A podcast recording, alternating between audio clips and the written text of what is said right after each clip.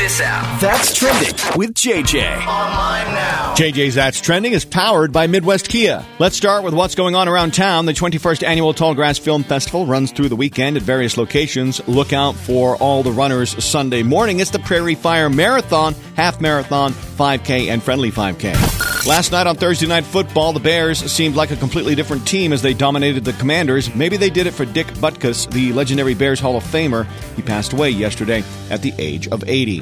Earlier this morning, the winner of the Nobel Peace Prize was announced. This year it goes to jailed Iranian activist Nargis Mohammadi for her fight against the oppression of women in Iran and her fight to promote human rights and freedom for all. It seems that everything we thought we knew about cats is wrong. The new study says that cats purr involuntarily with no signals or instruction from the brain. Instead, fibrous pads along the cat's vocal cords appear to vibrate without specific brain signals. So the next time you're loving on your cat and it's purring, it has absolutely nothing to do with you. And aluminum foil is back to help with our reception. Just like when your parents and grandparents put aluminum foil on their TV antenna or radio antenna to boost the signal, you can now put a C-shaped piece of aluminum foil behind your router to boost your Wi-Fi signal. This is according to a trending hack and research done by Dartmouth University. Something tells me that instead of putting the aluminum foil behind their router, the researchers at Dartmouth University should be putting it on their head. And that's trending.